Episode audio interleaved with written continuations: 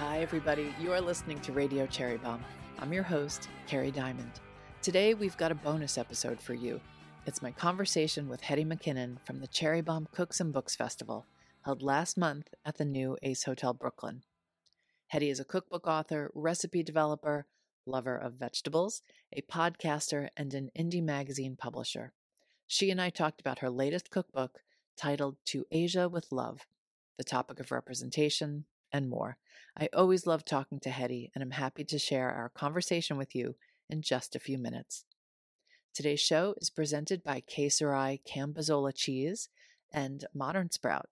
Modern Sprout's mission is to uncomplicate indoor gardening. I love my houseplants, but I was not born with a green thumb, and I'm glad Modern Sprout is around to help folks like me. When we last talked about Modern Sprout, I had ordered 2 of their hydroponic grow kits, and just yesterday I set up my cilantro kit on my windowsill. You could see the pictures on my Instagram story. It could not have been easier. Modern Sprout is offering Radio Cherry Bomb listeners 15% off with code RCB15. Head on over to ModSprout.com and pick up a grow kit like mine, or one of the thoughtfully bundled gift sets featuring accessories and tools for crafting a botanical lifestyle. Maybe check out the Growing Gourmet Kit. It comes with a self-watering basil grow kit, Modern Sprout's best-selling pruning shears, a tea towel with tips for using herbs, and an herb pull and pinch dish for harvesting. The kit is beautifully packaged and purposefully designed with plastic-free packaging. It is $65 and makes an amazing gift for yourself or someone you love. Be sure to use your Radio Cherry Bomb code RCB15 for 15% off. Today's other sponsor is Käserei Champignon, a 100-year-old cheese producer and maker of Cambozola, a cheese I happen to love very much. This fine cheese is made with Bavarian alpine milk and crafted by master cheesemakers dedicated to using all-natural ingredients and traditional methods to create one-of-a-kind cheeses. Cambozola, a triple-cream, soft-ripened cheese with delicate notes of blue, is truly a cheese like no other. For a more intense experience, try Cambozola Black Label. Aged longer than Cambozola Classic, this bold and exceptionally creamy cheese was a 2020 best-in-class winner at the renowned World Championship Cheese Contest. I'd like to be a judge at the World Championship Cheese Contest. I'm just putting that out there. Anyway, from extraordinary cheese boards to remarkable recipes, Cambozola is a treasure too good not to share. Visit thisisfinecheese.com, that's thisisfinecheese.com, for recipes and pairings and to find Cambozola at a store near you. It's not blue, it's not brie, it's Cambozola. All right, some housekeeping. Don't forget, our very Cherry Bomb Friendsgiving is underway. I interviewed Drew Barrymore yesterday to kick things off, and today marks the return of our All-Star Pie Panel, moderated by Jesse Sheehan of The Vintage Baker. We've got special events happening through next Friday, so visit cherrybomb.com to learn more about all the events we have planned. Our Friendsgiving festivities are free and open to all, thanks to our sponsors, Kerrygold, San Pellegrino, Sir Kensington's, California Prunes, Sequoia Grove Winery, and Cake Bread Cellars. Now, here's my conversation with Hetty McKinnon from Cherry Bomb Cooks and Books at Ace Hotel Brooklyn. I want to start with this beautiful cover and the name of this book. It came out at a time when I feel like the world really needed a book titled To Asia with Love, and I would love to know how you came up with the title. Yeah, I mean, that was really unexpected. I knew I wanted to do an Asian book, and the name of a book comes very quickly to me. With the other 3 books, I actually had a name before I had a book, so that's usually how I start with a book. It's a name, it's a feeling, it's like the vibe of the story I want to tell. With this one was even, I kind of felt like with this book there was more at stake, you know, and I did want to really differentiate this book to the others, which are all one-word titles. This one is... Actually, I got it from, all my works are kind of interrelated, you know, they all weave together. And To Asia with Love was actually the name of my Asian chapter in Neighborhood, my second book, Neighborhood. So to me, it just really captured everything about what I wanted to say about not only the flavors of my childhood, but the I kind of felt this huge gratitude to growing up, not only like with Chinese parents, but this kind of culture, this Asian culture that perhaps I didn't always appreciate growing up, if I'm going to be quite honest, and just dive right in to why writing this book was so important to me. But I really wanted it to be a love letter, so hence there's a comma after Asia, which I always say to people when you're writing it, don't forget the comma, because it is like a love letter to me, to, you know, all these the influence of Asian culture. Before we jump into a few other things, I want to hear more about your mom and your dad, because you write so evocatively about them in the book and the family's food culture. Yeah. Which you didn't even, like you said, didn't even realize was a food culture necessarily when you were young. Tell us about your mom. I definitely didn't appreciate it. I mean, my parents are from Guangdong province in southern China. They came to Australia my dad in the 50s, my mum in the early 60s, and they got married. It was an arranged marriage. You know, like, it was very, you know, kind of unfathomable to us now, but... They settled in the suburbs of Sydney, had 3 children. I lived in the same house my entire life. And my mother was really kind of, she is a remarkable person, because she's had to live many lives, and kind of getting emotional. But many, you know, her life, I don't really understand it in many ways, because she was only educated till she was about 14. And then her life became about getting out of China, getting to a better place. And so there was a long passage for her to get to Australia. My dad's passage was very different. He actually came to Australia as a student when he was a teenager with his dad. So, but, you know, immigrant history is really interesting when it's your parents, because my dad actually passed away when I was a teenager, and his story is this big... It's a story. It's like a big hole in my family history that I'll probably never really understand.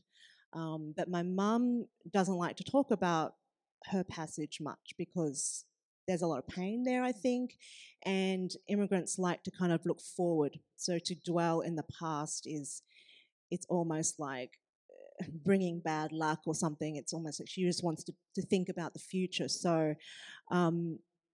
She gives me snippets every now and then of the things that she endured before getting to Australia. And, you know, my mum led she never had the opportunity to work in Australia, so she was at home all the time. And so every memory I have with her is of her cooking, really. I mean, when she was awake, she was doing something to do with food, whether that was, you know, she'd wake up in the morning, she'd be already making these elaborate, there's a breakfast chapter in this book, it's all savoury, mostly savoury breakfasts. So she'd be making, you know, fried rice or noodles or, you know, this macaroni soup, which is this kind of Cantonese dish. And, you know, at the time I just kind of thought, oh, it's so annoying that she has to make all this food for breakfast, like... just want cereal or toast, but she's like just, you know, forcing us all this food on us. And so I guess that kind of sums up the way I saw her attitude to food. Like, it was just so excessive and always cooking, always shopping for food. My dad actually worked at the markets, and so there was just literally food all over the house, like fresh produce. And so it was this, I didn't understand it. And then it was only now, really, it took a long time for me to understand it. And it was really, really moving to New York. Well, actually, before that, it was starting to cook, because I had this salad business in Sydney where I had road salads around on my bike to my local neighborhood, which community is about that business. And she would come over when I was cooking, and she was meant to be babysitting, but she would actually... wash vegetables, or really tell me I wasn't washing vegetables properly, I wasn't chopping properly. And then, you know, that time was, at the time I thought it was kind of annoying, but it was really important because it really made me see her in a different way. It's like, oh wow, she's talking to me like I'm one of her friends. And I saw just how much knowledge she had, how much lived experience she had. And, you know, she was recommending ingredients for me to use, and it really brought us closer together, and it was food that really brought us closer together and established for the first time, you know, a common language between the two of us, because I do speak Cantonese, but not well enough to have really deep conversations. So, yeah, food really brought us together, and it really made me appreciate the things that she did, the lengths that she went to, and it made me see that what she was doing by cooking for us so ferociously, you know, cooking, you know, so much. I think that was her way of staying connected to her homeland, keeping those traditions alive for us that were growing, you know, we were growing up in a vastly different experience and world that she experienced. So the food was just really her way of, you know, bringing her world into ours. And so it took me a long time to understand that and to come around to that, and I guess it's all in the book.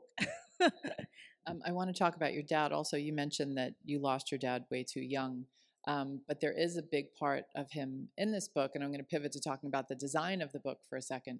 Can you tell us how the special way your dad is represented in this book? My dad, as I mentioned, he worked at the markets, but he was an avid amateur photographer. He had cameras all over the house, and I actually inherited one of his, well, I didn't inherit it, I just took it.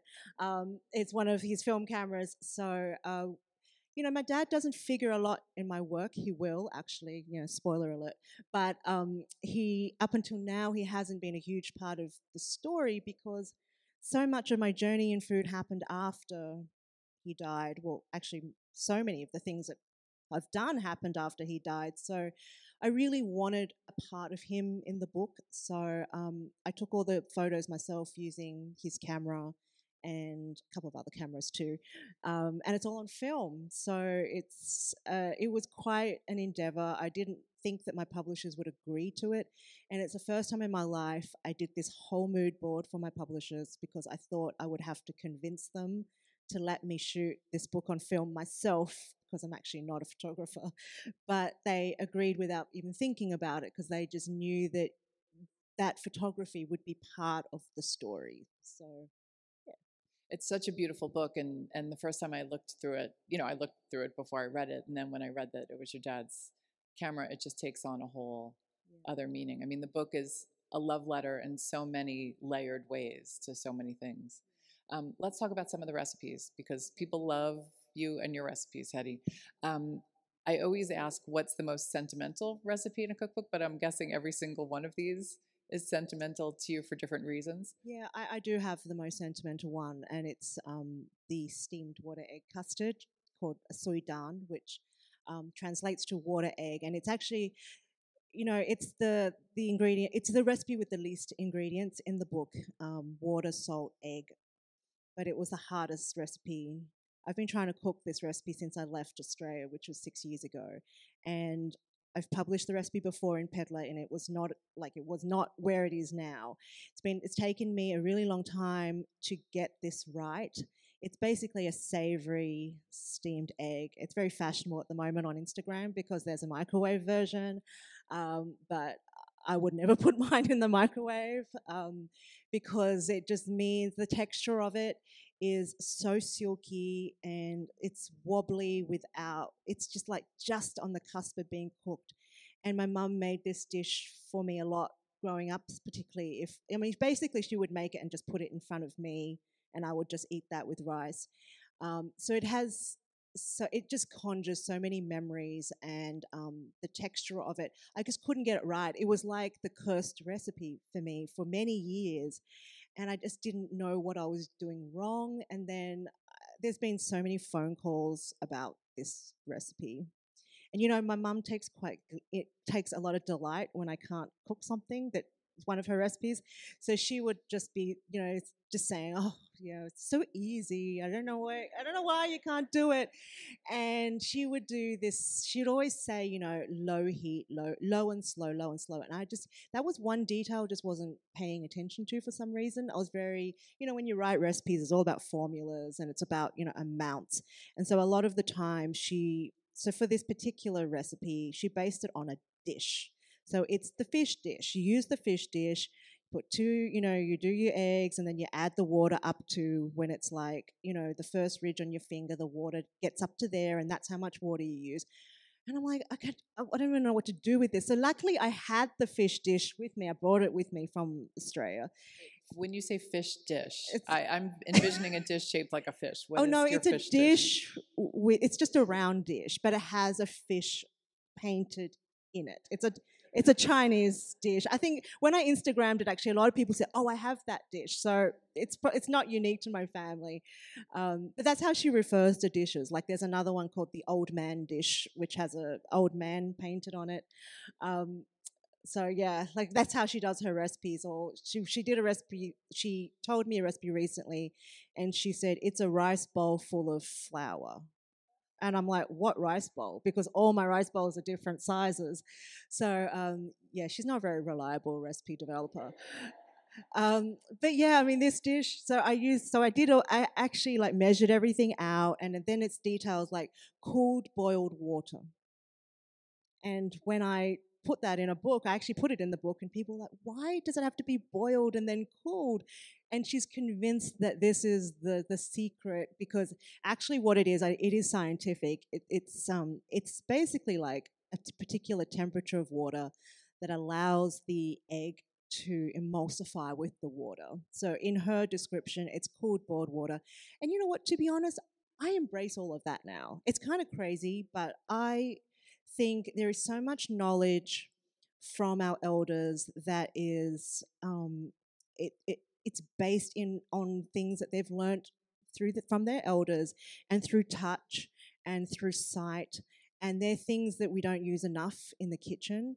So I embrace all of that in my cooking now. And if she says use cool boiled water, that's what I'm going to use. And I still measure water for my rice. When I cook my rice, using the ridge on my finger, because that's how she does it. Lots of Asian mums have different ways of measuring water for rice.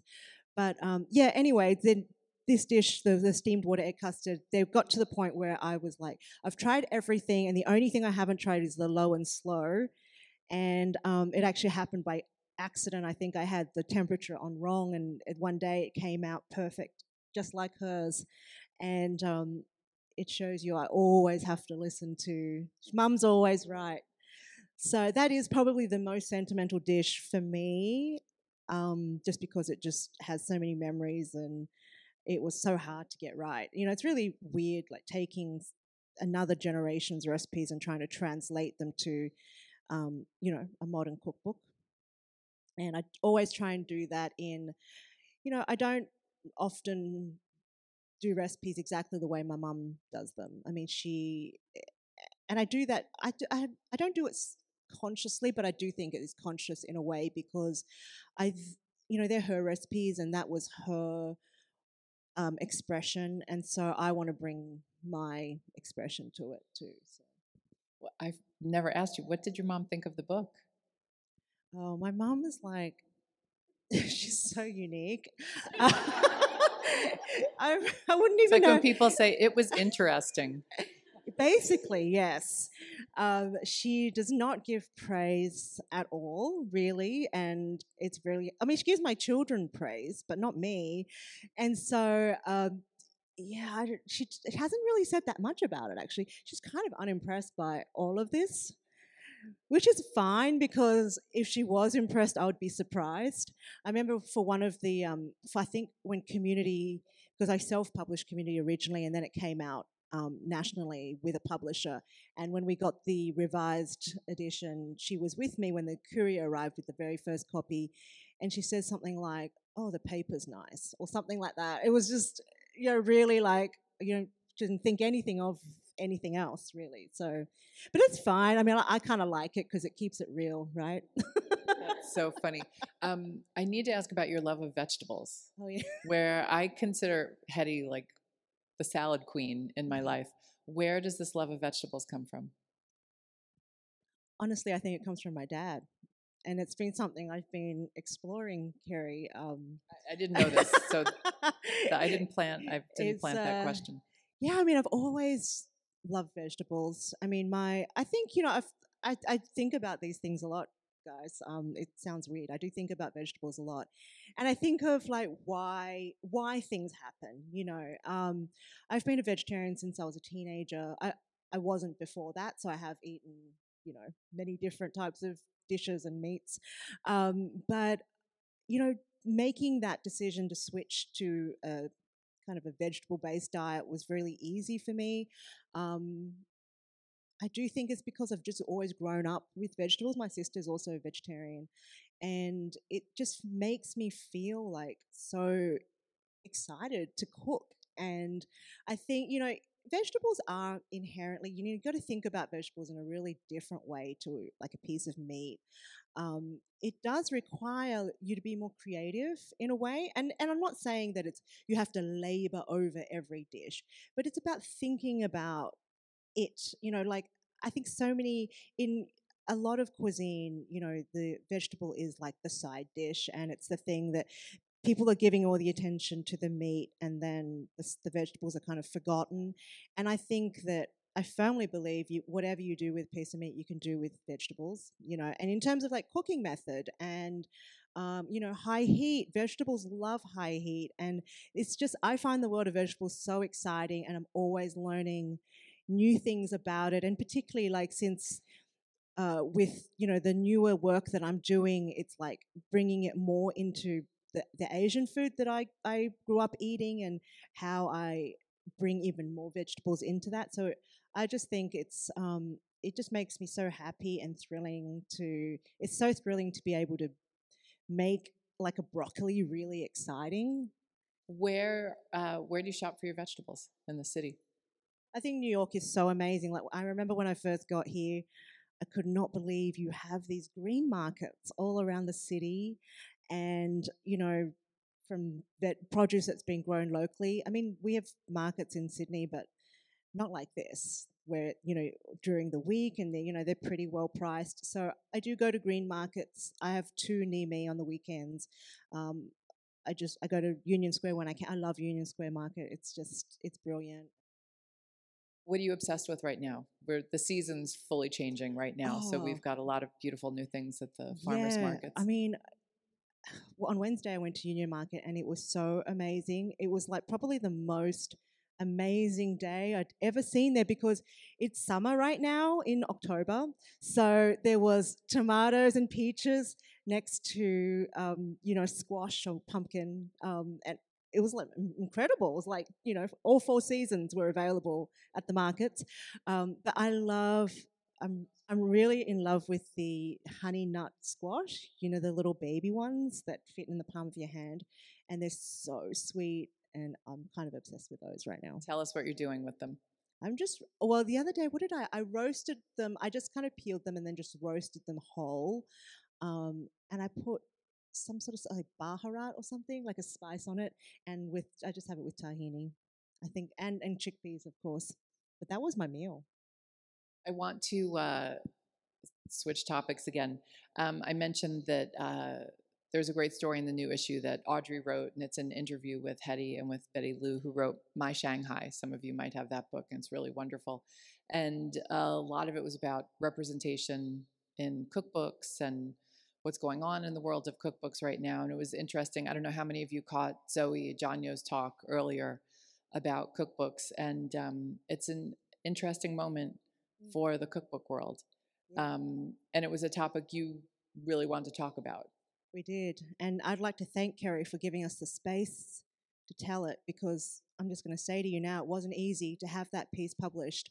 A lot of people said no to it. And Betty Liu and I, we thought that everybody would want this story, you know, like this is, yeah, I mean, it was...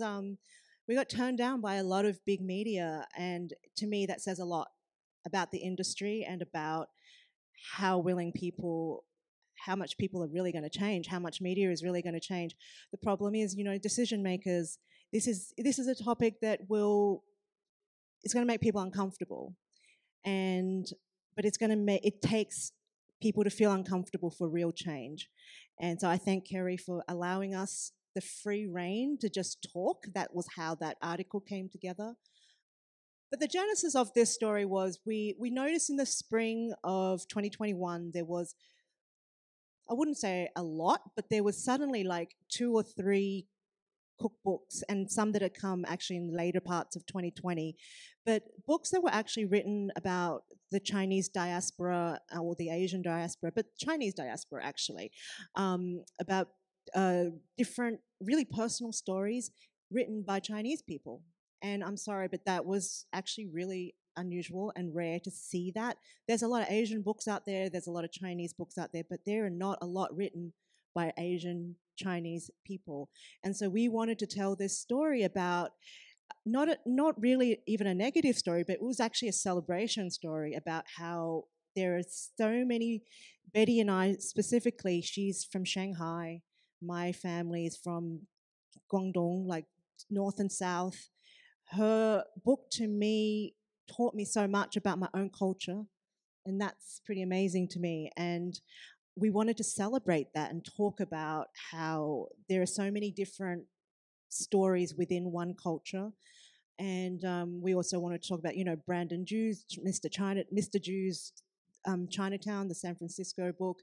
And there's lots of, and we just really wanted to celebrate that. And it was really hard for us to get this story out there, even during a time when there was all about, you know, stopping Asian hate and amplifying the voices of not only Asian Chinese people, but all people of color. And it was really an interesting experience to try and tell that story, but we did want to really kind of raise that, you know, about it's, how do you look, we wanted, I mean, when you tell a story that you've lived, it's very different to an outsider telling that story. And, you know, I can think of many awarded and lauded Chinese cookbooks that were, are very well researched. I'm not saying they're not great books, but they're written from an outsider's perspective. And so what we bring to these books is heart and history and a real personal narrative. Like this book to me, I'm not trying to sum up or represent Asian food. I'm just representing what Asian food means to me. And I think that is really an important step in cookbooks in general, is embracing, like not having one book represent a whole people, a whole nation, a whole culture. It is individual stories that will come together to make that make one story, but it's lots and millions of individual stories. But at the same time, I think it was Betty who said this, you know, when she was pitching her book, I think she got turned down several times and was told more than once, we already have an Asian book. Yeah. I mean, I heard that in March of 2020 when I think it had, I don't remember exactly the context, but it was something to do with Asian, like releasing this book in the US. The words said to me were, there's a perception that Asian books don't sell. And meanwhile, I'm seeing there are Chinese books winning James Beard Awards. And so I'm like, this does not make sense to me. And this was a year ago, really, a year and a half ago. So this attitude is very real. And I think that we shouldn't think that it's not there just because people say, oh, we're representing now. And it's like, what does that actually mean, you're representing? Because I'm just going to say, you know, cookbook publishers often have a list and they see, oh, we have one African book already. We have one Chinese book already. That's it. And like that book's meant to represent an entire culture. I mean, so I think that there was that attitude. There probably still is that attitude. And it's going to be a long way until we get to the spot where we actually understand what we're trying to, what sort of stories we're trying to tell and how we can tell them. And I think the only way to do that is really to have decision makers who understand, you know, what these stories are and how rich these stories are. So it's a really interesting time in cookbooks, I think, right now. I have seen some changes, but, you know, I want to know the motivations behind those changes too and how that looks kind of moving into the future. There are so many stories out there, and I guess, you know, Peddler was my way of just really Peddler, this little journal that I do, this printed magazine, was a result of frustration, really, of not really seeing the types of stories that I wanted to read about, which is just, you know, stories about small memories, rituals, traditions that are not really represented in media in any way. And I think the industry is moving towards that. I'm seeing, I mean, you know, you would agree there's so many more zines now that are, you know, covering, you know, it's issues funny, like that. Because you use the term decision makers in terms of people who let stories be told, and you could easily have used the term gatekeeper in terms of who lets story be told. And I wanted to use you as an example of someone who didn't necessarily wait for the decision makers or the gatekeepers, because you mentioned you did self-publish. Which book did you originally self-publish, and why? Community. I love self-publishing. Like, this was like my... I wouldn't say dream, but God, what a joy to bring a book together exactly the way you want to do it. I mean, honestly, I had no aspirations to be a cookbook author, and I had this business, and people were asking me for recipes, and I'd never written recipes until then. So I wrote these recipes down, and they were photographed, and I really wanted to just create a beautiful book for my customers. And so that was really the end point for me, is like, I had to print 1,000 copies because that was the minimum print run, and I really thought I would have these books forever in my, because I made space in my lounge room. You know, I lived in this small house in Sydney. So I really didn't think that it would be anything beyond just a book for my customers. And it was just this crazy, weird thing that happened, that I was getting all these orders online, and I was shipping them out all over Australia. I think even Violet Bakery, Claire Patak bought a copy of one of the original ones. And so it was like, I don't know how people even heard about it, because I wasn't really even on social media back then. But anyway, yeah, so I loved it. I mean, that was my first experience of publishing, and you can make money from it. I'm just going to say, you know, you can make money from it, and you can, I love that what you said, that self-publishers are going to change the industry, because, you know, when you publish with a publisher, and I've been really lucky, I will say this, my publisher in Australia who I originate with, it's very collaborative, and we talk, the design is so important to me of books. So we talk about every single thing, you know, the fonts, the paper, where the letter goes, every single thing. So I'm really lucky, but I know lots of people don't have that, particularly with some US publishers. So, you know, self-publishing it can be really rewarding, as long as, you know, and like with everything, it's like the things that you don't think about that really get you down, like distribution, like, you know, I still send out my own copies of Peddler sometimes. I do have a distribution house now, but I still do some of my own. Some people call me sometimes, email me, and say, I really need this, so I'll do it because it's faster. And most of it's not glamorous, but it can be really rewarding in terms of giving you the book that you want, and it's nothing stopping you from taking that book to a publisher and say, hey, look what I can do. Because I think I would really recommend that to people, because sometimes it's really frustrating for anyone who wants to write a cookbook, of getting the book that you want, telling your story exactly the way you want to tell it, with the recipes you want. Sometimes some editors, you know, micromanage down to like which recipes you're allowed to keep in, what the book is called, what the chapters are called, what your recipe index looks like, you know, every single thing. So self-publishing really gives you that freedom, and it has so much more of the personality of the author in there, because you've been able to make all these decisions yourself. I'm not going to say it's easy, but it can be really rewarding, and I would self-publish any day if people would let me, but I'm not really allowed to anymore.